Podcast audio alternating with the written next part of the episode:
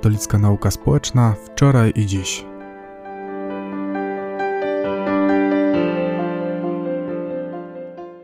Dzień dobry. Mamy dzisiaj zaszczyt gościć księdza profesora Witolda Kaweckiego, redemptorystę, który jest wykładowcą na Katolickim Uniwersytecie kardynała Stefana Wyszyńskiego. Witam serdecznie księdza profesora. Księże profesorze, swoją pracę naukową rozpoczynał ksiądz od pisania o pracach e, postaci dzisiaj błogosławionego kardynała Stefana Wyszyńskiego. Co takiego urzekło księdza profesora w tej postaci, czy może w tych pracach, i co by było przekazem na dzień dzisiejszy? To bardzo ciekawe pytanie. Witam pana, witam państwa.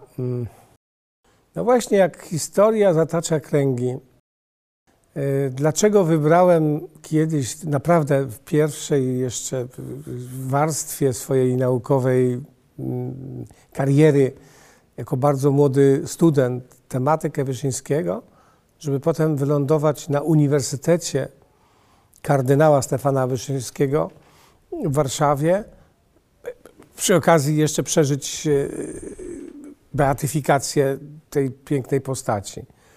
Dlaczego wybrałem temat mojej pracy dyplomowej Główne wady narodowe Polaków w ocenie moralnej kardynała Wyszyńskiego? E, bardzo ważny wydawał mi się ten temat. Myślę, że gdzieś w tle stała historia Polski, moja osobista, trudne czasy mojego dzieciństwa, dorastania e, w komunizmie, uświadomienia sobie, w jakim miejscu historii się znajduje, jakie są czasy, jak bardzo trudno jest o poszukiwanie prawdy, jak Kościół jest dręczony, jak sam czułem się niewolnikiem swojego sumienia, jak byłem prześladowany w szkole średniej za moje poglądy y, jako człowieka wierzącego, jak byłem prześladowany jako y, animator Oazy Wielkiej księdza Blachnickiego, prowadząc po trzy turnusy, organizując te oazy, jak y, tajne służby bezpieczeństwa mnie ścigały, w ogóle nas gonili, przerzucali, wypędzali. Ja byłem pod wpływem Wyszyńskiego od dzieciństwa i w czas mojej wczesnej młodości, kiedy czytałem o nim, kiedy rodzice mi opowiadali, kiedy zabierali mnie na spotkania z Wyszyńskim, takie właśnie wielkie, ogromne wydarzenia religijne. Kilka razy przynajmniej byłem, słyszałem, jak mówi, jak przemawia, jak się prezentuje gdzieś daleko, oddali, w tłumie. Ale chyba to sprawiło, że potem, kiedy znalazłem się w seminarium w Tuchowie i kiedy przyszedł czas pisania pracy magisterskiej, dyplomowej, ja sięgnąłem po Wyszyńskiego i to jeszcze sięgnąłem po główne wady narodowe Polaków, w czasach, kiedy te wady były jeszcze bardzo ostre, to były lata 80., mm, kiedy przeżywaliśmy totalne uciemiężenie jeszcze w Polsce, jeszcze to było już po Solidarności, ale, ale jeszcze tej pierwszej, jeszcze e, komunizm się miał znakomicie i dobrze. Mm, e, mój pierwszy artykuł na temat Wyszyńskiego został ocenzurowany, zresztą jako studenta, jeszcze nie księdza. Więc to bolało komunistów, co pisałem także o Wyszyńskim, ale tak musiało być chyba. I potem miałem wylądować jako profesor na Uniwersytecie Wyszyńskiego. No znajduję to kapitalne przejście i ta historia gdzieś zatoczyła koło. Ksiądz e, profesor także podejmował w swoich pracach działalność kardynała Stefana Wyszyńskiego, wcześniej jeszcze jako księdza e, w latach 30. we Włocławku, jako prekursora katolickiej nauki społecznej. Czy można powiedzieć, że to, co on zainicjował wówczas, było zupełnie czymś rewolucyjnym na tamte czasy w kościele e, rzymskokatolickim w Polsce? Bardzo, bardzo rewolucyjnym. To moje zbliżenie się do Wyszyńskiego nawet przyszło później, kiedy ja sam, znowu przypadek, czy moje wyczuwanie sytuacji, zawsze chciałem być w tematach naukowych bliskich życia i wydarzeń, które mają miejsce dzisiaj. Więc kiedy powstała encyklika e, Centesimus Annus, znakomita zresztą encyklika Jana Pawła II, społeczna encyklika, więc nauki społecznej Kościoła, e, napisałem doktorat na temat encykliki Centesimus Annus, nowy porządek świata, nowy ład ekonomiczno-polityczny i społeczny świata, według Centesimus Annus, a poniekąd według wszystkich encyklik, które do Centesimus Annus były opublikowane. I był to doktorat z moralnej, społeczno-politycznej, co sprawiło, że ja przez całe życie, jako moralista także, teolog moralista, uczyłem katolickiej nauki społecznej, aż do dzisiaj jej uczę. Także na poziomie uniwersyteckim, zwłaszcza na poziomie. Dziś uczę elementy katolickiej nauki społecznej dla dziennikarzy. Więc ja osobiście nie mam wykształcenia stricte z katolickiej nauki społecznej, ale katolicka nauka społeczna to też teologia moralna, społeczno-polityczna. W tym znaczeniu mam. I jakoś tak historia mnie poprowadziła też tym nurtem, nie jest on jedynym naukowym, że ja zgłębiałem historię i tajniki. No i właśnie przy okazji też mogłem dotykać tematów y, związanych ze społecznym nauczaniem Wyszyńskiego. A początek był już przy tej pracy dyplomowej, kiedy rzeczywiście ja się przyglądałem i odkrywałem ze zdumieniem, że bardziej niż teolog jawi mi się Wyszyński jako społecznik, jako socjolog, jako ktoś, kto się znakomicie orientuje w tej przestrzeni społeczno-politycznej, ekonomicznej świata, który rozważa zagadnienia proletariatu, ludzi pracy. Są mu bliskie tematy pracy jako takiej ludzkiej i tak dalej. Więc znowu też jak ta historia też tu zakręcała koło, że e, do tej, do tej nauki społecznej być może też w jakimś sensie zostałem doprowadzony przez wczesne studium książek, artykułów, tekstu Wyszyńskiego, który był ewenementem. W latach 30.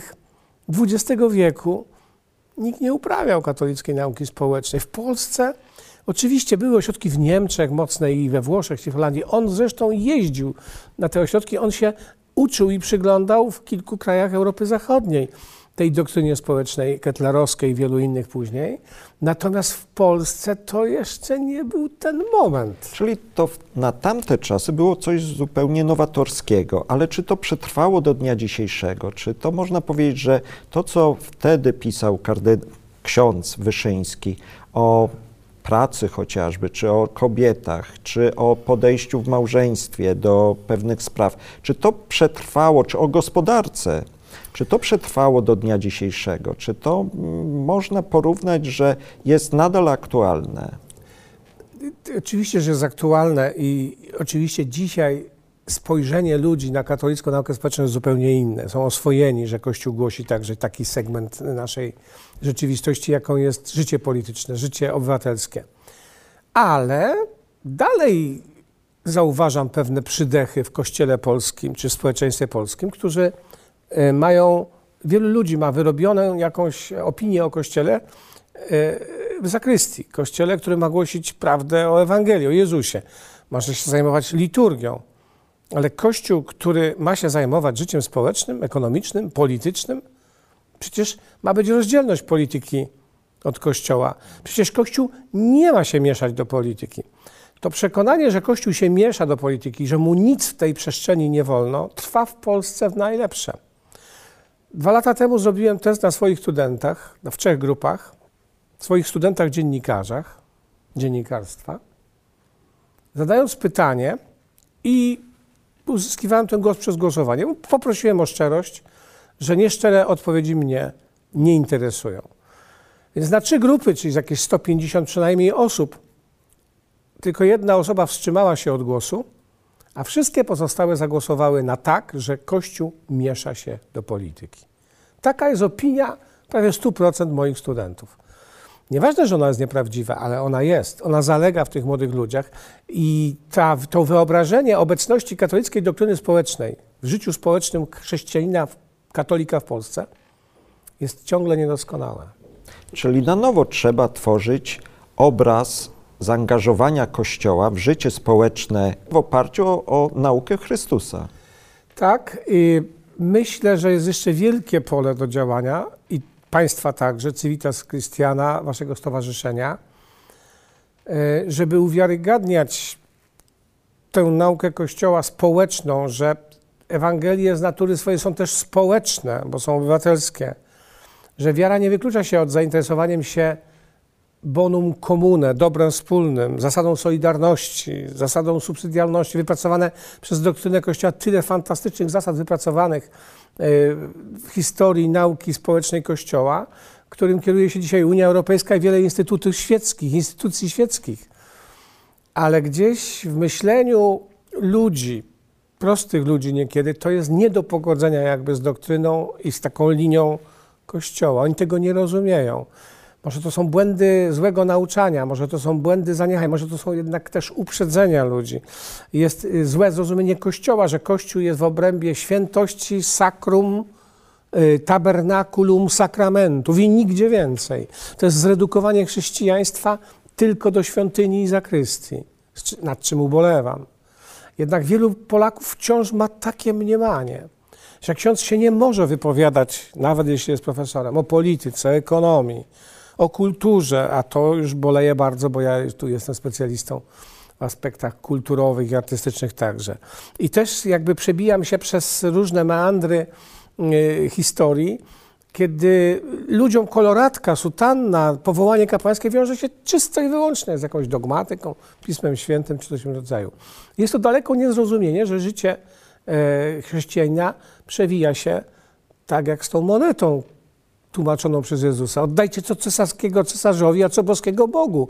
Życie duchowe, religijne, nadprzyrodzone ludzi, ono generalnie przewija się przez życie codzienne, przez profanum, przez strefę świecką życia i nie można tak rozdzielać dramatycznie tego, co sakrum i profanum, co święte i świeckie. Życie ludzkie jest całością i Pan Bóg jest Bogiem nad sakrum i nad profanum, nad świętością i nad świeckością. To droga jeszcze długa i daleka, żeby zrozumieć, że Boga się uwielbia każdym tknieniem swego życia, cokolwiek się robi i gdziekolwiek się jest, a nie tylko wtedy, kiedy się jest w kościele albo na modlitwie.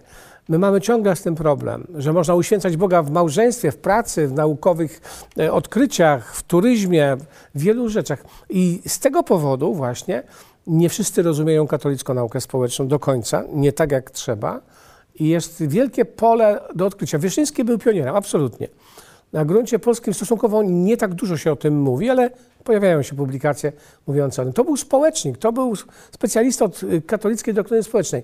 A że przyszło mu działać w tak dramatycznej historii Polski, zniewolenia narodu, obalenia etosu pracy ludzkiej, pogwałcenia praw pracowników, robotników, godności człowieka, no to ta pole jego ekspresji, takiej czy nie innej, było szczególnie ważne. Księże profesorze, wróćmy jeszcze do postaci księdza kardynała Stefana Wyszyńskiego, błogosławionego. Czy można nazwać prymasa Wyszyńskiego prorokiem dnia dzisiejszego? E, tak, prorokiem naszych czasów, byśmy mogli też tak powiedzieć. Prorokiem się po prostu człowiek rodzi. Do proroka zsyła nam Pan Bóg. Jeśli odpowiedź na powołanie, które dostał Wyszyński, Wojtyła, wielu innych, a zawsze Pan Bóg przysyła ludzkości jednostki. Jednostki święte, jednostki wybitne, takich swoistych proroków. Prorok w Starym Testamencie był instytucją, w Nowym też był instytucją, ale w dzisiejszych czasach też jest instytucja proroka. Czyli wyjątkowe osoby, które przekraczają myślenie, zachowanie, życie ludzi im e, i, i towarzyszącym, którzy patrzą i głębiej, i dalej, i wiedzą więcej, bo mają tą misję od Pana Boga.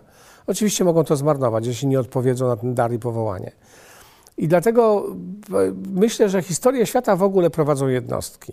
To nie wielkie społeczeństwa, nie rewolucje światowe. Historię prowadzą jednostki ambitne, szlachetne, Czasem to są papieże, czasem to są wybitni politycy, czasem to są filozofowie, ale o historii świata decydowały jednostki, także negatywnie. Wielcy tak. dyktatorzy, psychopaci, którzy e, zdominowali świat, y, i, i, ale to były jednostki, które urabiały tłumy. Więc nawet patrząc od takiej strony, y, prorocy są skarbem. Wyszyński był prorokiem na czasy, które mieliśmy przeżywać. Co więcej, Uratował nas Kościół, ojczyznę, e, być może od zagłady nawet także komunistycznej, ale co więcej, e, wydaje się, że to jego przesłanie, ta jego misja, jego, jego intuicje, jego nauczanie e, sięgają aż po dzisiejszy dzień. Nie są nic mniej aktualne. czy pokazywanie wad, czy zalet Polaków, czy naszych narodowych jakichś dramatów, ma inną kwadraturę koła, ale istotowo dotyka tych samych problemów. W wielu wypowiedziach księdza kardynała Wyszyńskiego, czy kazaniach, czy pismach, które tworzył, były zawarte właśnie elementy związane z pewną oceną narodu polskiego. Kardynał Wyszyński kochał Polskę ponad wszystko, jak niejednokrotnie powtarzał, ale dostrzegał także oczywiście i pozytywy, ale i negatywy. Czy to się zmieniło od tamtego czasu? Ja moją pierwszą pracę naukową napisałem o głównych wadach narodowych Polaków widzianych przez Wyszyńskiego. I według kolejności było to zabijanie nienarodzonych, ochrona życia, pijaństwo, czyli problem alkoholowy, czy w ogóle nałogów różnego rodzaju i na trzecim miejscu to był etos pracy.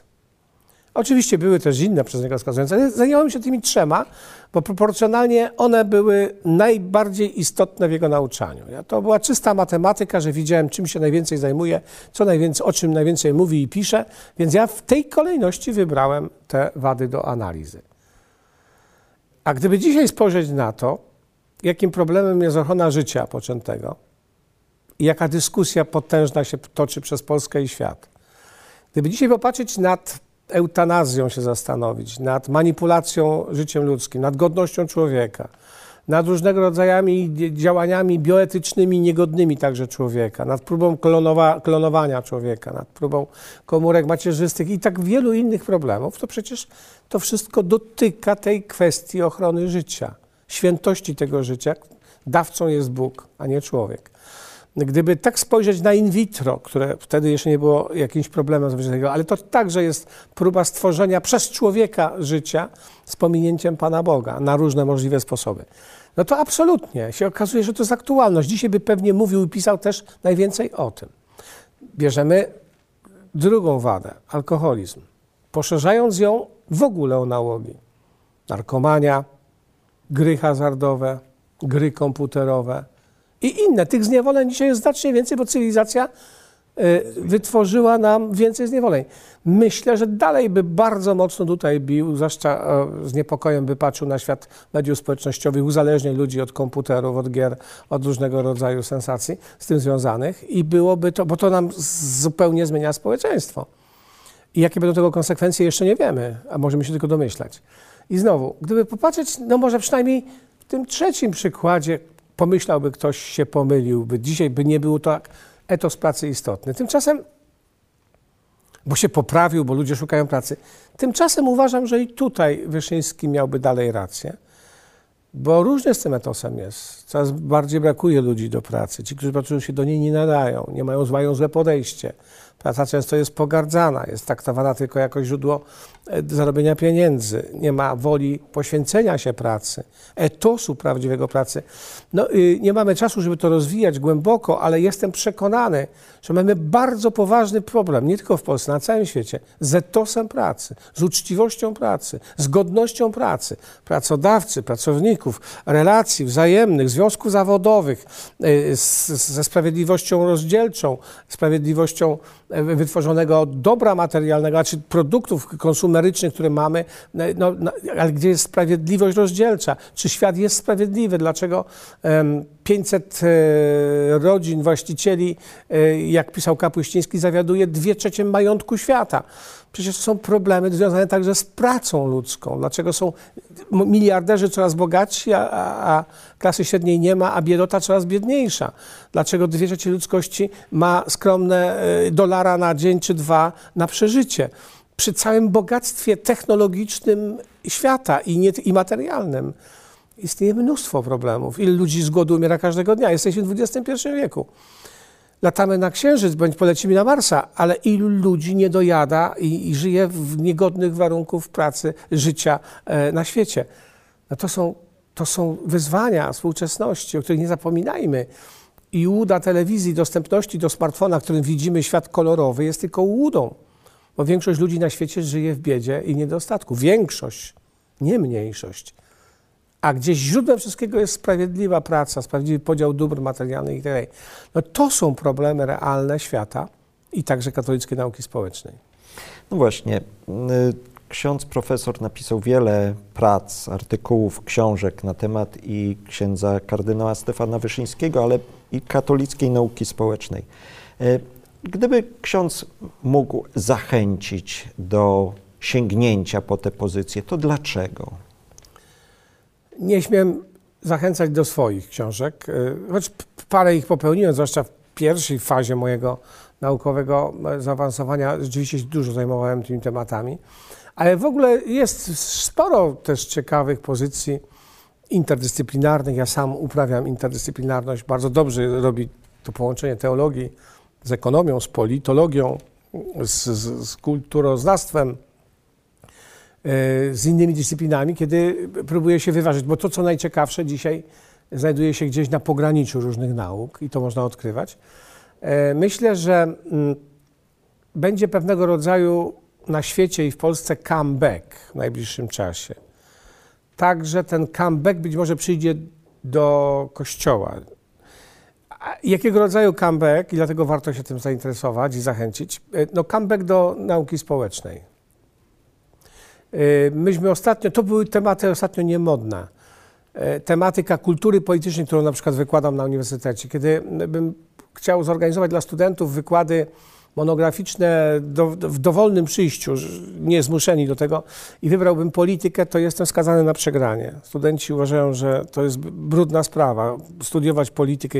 Tymczasem nieprawda. Człowiek z natury swojej jest polityczny jest powołany do polityki, do uprawiania godnej polityki, czyli do, do pracy nad sobą, nad społeczeństwem, nad rozwijaniem społeczności. Więc tych od tych tematów nie uciekniemy. My one do nas wrócą, będzie comeback, będziemy przeszać problemy, jakie ma dzisiaj świat różnego rodzaju, i ekologiczne, to też jest nauka społeczna Kościoła, i materialne, i ze sprawiedliwością, i pewien niepokój wojny i, i, i tak dalej, i terroryzm i tak dalej. To wszystko jest nauka społeczna. To są kwestie społeczne i polityczne. My od nich nie uciekniemy. I dlatego lepiej to poznać, zgłębić, a nawet zaangażować się świadome życie polityczne. Jeśli chrześcijanie, katolicy nie wejdą w tę przestrzeń, ludzie uczciwi nie wejdą, wejdą w tę przestrzeń ludzie nieuczciwi. I wejdą w tę przestrzeń, czyli to przestrzeń zarządzania, rządzenia wprost, e, maniacy, wejdą e, dewianci, wejdą, wejdą mafiozi.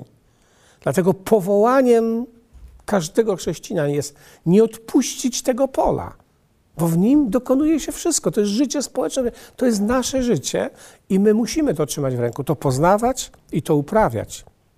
Także wejście na ścieżkę aktywnej polityki, nie, nie dla księża, ale oczywiście dla świeckich to jest obowiązek chrześcijański. Choćby dlatego, żeby stanowić nowe prawa sprawiedliwości społecznej w oparciu o Ewangelię, czyli o naukę Kościoła, budować nowe społeczeństwo jutra. Tego za nas nikt nie zrobi. Sami to musimy zrobić. Książę profesorze, w naszej rozmowie krążymy tak między katolicką nauką społeczną a kardynałem Stefanem Wyszyńskim, co jest, można powiedzieć, bardzo spójne, no bo ksiądz kardynał zajmował się tym.